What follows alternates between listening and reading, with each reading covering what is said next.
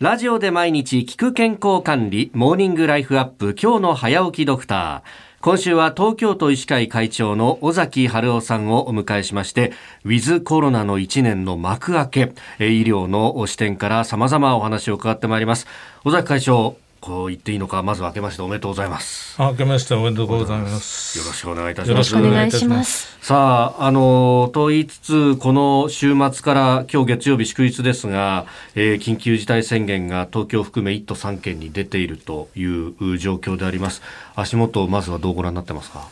そうですね。やはり一言で言って、相当厳しい状況になってきたなということですね。もう逼迫していて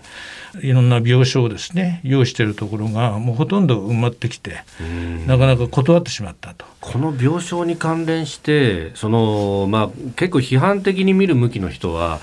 いやいっぱい病床あって世界でも冠たるベッド数があるのにどうして対応できないんだというようなことを指摘する方もいらっしゃいますが現場ご覧になってていかがですか？そうですね。そもそも第一波のコロナが流行る前を見ていただくと東京はですね、感染症を見れる病床は118ベッドだったんですよ。で15の病院はい、そこからスタートしてるわけですね。ですからそういうのが本来感染症が来たら見ましょうねっていうそういう体制で始まってるわけです。そこがですねどんどんどんどん本来は感染症を見てない急性期の病院もどんどん協力していって今3500まで増やしてるわけですね。ですからそれはそれなりに精一杯頑張ってる部分があるんです。それでやはり国とかいろんなところで仕組みを決定してますのでね、われわれ医師会とかがその自由にですね病床をどうこうできるということじゃないんですよ。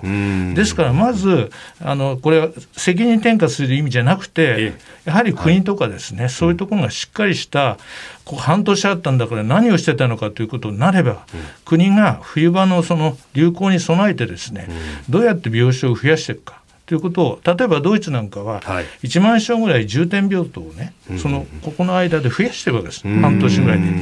だからそういう発想が、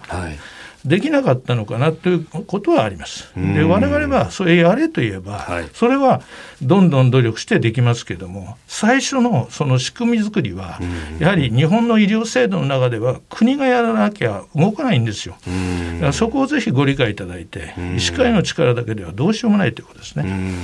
この先の話を考えると、まあ、今回のこの緊急事態宣言、基本的に飲食店に時間短縮の要請をするというところが中心になってますが、どうですか、これっていうのは、まあ、もっとこう締めるべきところがあるのかどうなのかという。例えば北海道とか大阪などを見てると、やはりすすきのとかですね大阪で言えば南とか、はい、そういうところのやはり飲食店関連夜の街関連で起きてたということがかなり大きなものがあって、そこに観光が加わってですねいわゆる GoTo でそれで広がっていったということなんですけども東京はですねどうもそれだけだとなかなか効果が出てないんですね。でそれはなぜかというとすでに飲食店から広がるという段階から、はい、家庭内施設内にどんどん広がっている、で無症状者が多いっていうのがコロナの特徴なんで、はい、どんどんもう入り込んでるんです。身近な生活の中に。ですからやはり飲食店対策大事なんですが、それ以外に特にですね20代から50代の方の割と活動をされてる方が一度ですね、はい、あの行動をですねストップしていただかないとなかなか大変です。ですからあの時短要請でもし8時とかですね、なってきますと、はい、あなんだ飲み屋行っても飲めないんだろうと、したらもう家でお酒を持ち込んでみんな集めて飲み会やろうっていう今動きがねかなり出てきてるんですけども、それは同じことになるんですよ。まあ、環境っていうか場所が変わるだけですもんね。そうそうそして、ディスタンス開けられませんからね、だからそういう中でまた感染がどんどん起きてくるとこれはこれで全然止まらないということになりますので、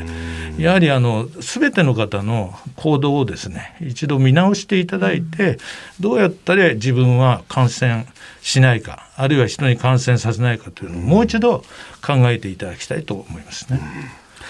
えー、今週は東京都医師会会長尾崎春夫さんにこの1年間の心構えについてさまざま伺っていきます。会長明日もよろしくお願いします、はい、よろしくお願いいたします。